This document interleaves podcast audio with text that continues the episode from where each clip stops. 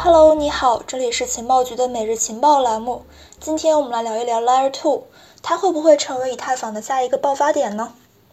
随着 DYDX 的崛起，我们注意到基于 Layer 2的项目，不论是在数量上还是质量上，发展都是可圈可点的。所以呢，为了更加全面的去展示 Layer 2的发展情况。近期我们将会从以太坊的 EIP 幺五九升级、算力创新高等等重要动态，一直聊到 Layer 2的话题，进行一系列讨论。在尊重数据的基础之上，力求能够客观和准确地为各位读者呈现一系列的行业动向。本系列内容共分为上下两期，今天呢是第一期。首先，我们来回顾一下近期以太坊的动态。二零二一年九月三号，或许应该会成为以太坊发展历程之中被载入史册的一天，因为这一天以太坊迎来了首一个通缩日，当日净减少三百五十二枚 ETH。如果从二零二零年九月十七号记录到的百分之十八点三五的历史最高通胀率来计算，到目前为止，以太坊的通胀率已经下降了百分之七十五左右。我们知道，虽然以太坊发展至今呢，已经取得了非常令人瞩目的成绩，但它依然是不完美的。比如说通胀问题呢，一直以来就是社区关注的焦点。由于 ETH 在以太坊网络之中作为 gas 燃料的定位，导致了 ETH 和比特币是截然不同的经济模型。所以呢，它并没有像比特币那样设置一个发行总量的上限。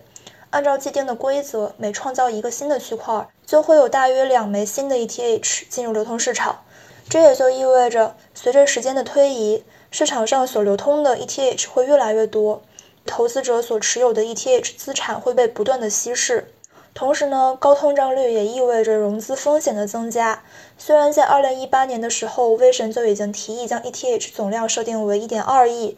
但最终因为各种各样的原因，并没有来落实。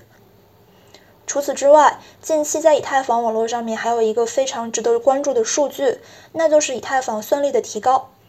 根据数据统计，以太坊网络平均算力达到了六百四十六点七一，超过了五月二十号创下的前高纪录六百四十三点八二。而如果将一周以内的以太坊网络算力的变化和 ETH 的价格波动来对比来看的话，还能够发现这样的一个现象。虽然在九月七号的时候，ETH 价格出现了超过百分之二十的波动，但是其网络算力却不降反增。昨天，也就是九月十二号，有一个比较小的回落，但是呢，和价格的跌幅相比，依然是要小很多的。这也就可以从侧面来说明，这一轮由 NFT 板块爆发带来的行情热度以及 Gas 费飙升的情况，尚未出现退潮。在聊 Layer 2之前，不妨让我们先来唠叨两句，到底什么是 Layer 1，什么是 Layer 2，以及二者之间有什么样的联系和区别呢？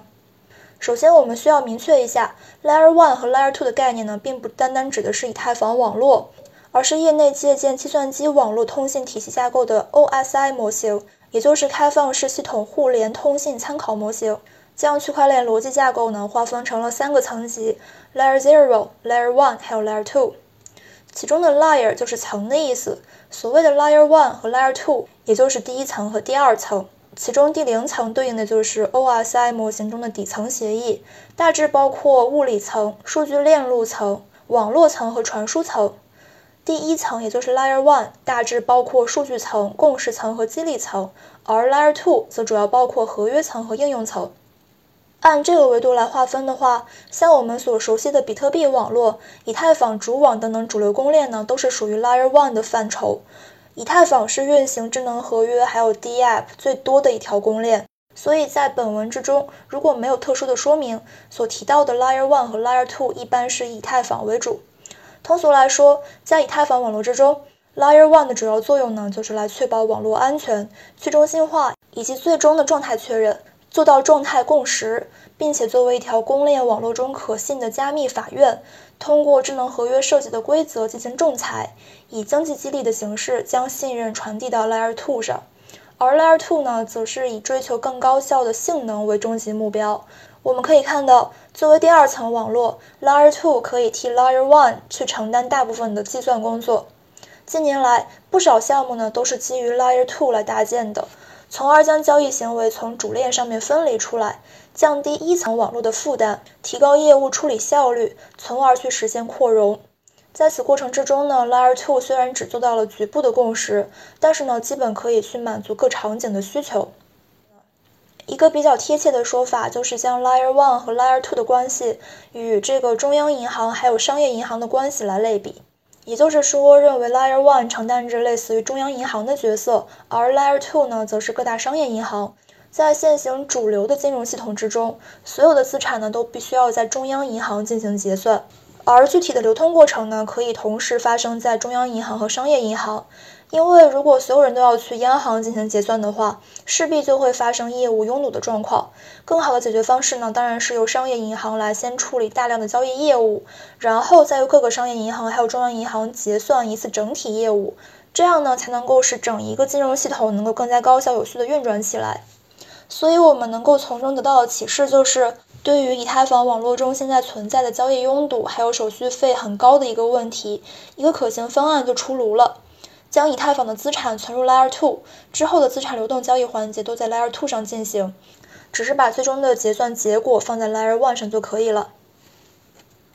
通过以上讨论，我们不难发现，其实有关于 Layer One 或者是 Layer Two 的争论，最终的核心焦点都会回到一个扩容的话题上来。而基于 Layer Two 的扩容方案呢，也就是链下扩容，其主要的目的呢是扩展区块链的性能，同时保留分布式协议的去中心化优势。现阶段比较常见的解决方案呢有侧链、状态通道、Plasma，还有就是 Rollup 四种。不过如果要细究起来的话，以上各种方案其实是在本质上面都是很相通的，只是相当于建立了更为多样的商业银行体系。所以呢，在这里对上述的 Layer Two 扩容方案的细节不再赘述。接下来我们来看一下近期 Layer Two 的核心数据的变化。根据近日的数据统计，以太坊上所有的 Layer Two 方案的总锁仓价值呢，已经超过了十亿美元。其中呢，DYDX 的 TVL 已经接近了二点九亿美元，Optimism 锁仓量为一点五七亿美元。而仅上线一周的 Arbitrum One 主网 TVL 已经达到了六千六百万美元以上。其中呢，我们可以看一下 DYDX 协议。我们都知道，DYDX 是以太坊上的以衍生品交易业务为重心的一个去中心化交易所。在今年的第一季度，DYDX 团队宣布了将其部分产品迁移到 Layer Two，同时呢，也公布了几项迁移至 Layer Two 之后的重要产品的更新计划。包括合约交易支持的最高杠杆倍数呢，从十倍提高到了二十五倍，并且增加了更多的交易标的资产。交易的时候不支付 gas 费，只有手续费。从中可以看出，对于将产品迁移到 Layer Two 之后的预期，不论是在交易效率的提高，还是在交易费用的降低方面，DYDX 的团队都是非常乐观的。而事实上，之后 DYDX 协议在交易量方面的表现呢，也证实了他们团队的乐观预期。根据 Mentabase 的数据显示，四月底 DYDX 在 Layer 2上的交易量累计达到了五点八亿美元，而七月底累计交易量达到了三十四亿美元，而八月份的单月交易量呢，创纪录达到了一百四十亿美元，环比增幅达到了二十倍，目前累计交易量达到了一百八十亿美元。当然了，DYDX 仅仅只是 Layer 2上面一个颇具代表意义的项目而已。在 Layer 2之上呢，还有很多个像 DYDX 一样具有很大潜力的种子项目。而放大到当前公链和公链之间的竞争来说，内部以太坊 Layer One 的拥堵问题以及高手续费的问题依然是没有被彻底解决的。以太坊2.0的到来尚需时日，外部则有 Solana、Taro 等等后起之秀环伺。从更大的周期来看的话，Layer Two 虽然很有可能仅仅只是以太坊发展历程中的一个过渡时期，但眼下来看，Layer Two 更有可能会成为以太坊抵御新兴公链蚕食的利器。好的，以上就是本期节目的主要内容了。更多有关 Layer Two 的讨论呢，敬请关注明天的内容。欢迎将你的想法在评论区一起交流。如果想要进群交流呢，或者是获取资料的朋友，可以添加情报局的助理 b e i b e i 零零零幺六八，也就是贝贝的拼音加上零零幺幺六八。好的，明天我们再见，拜拜。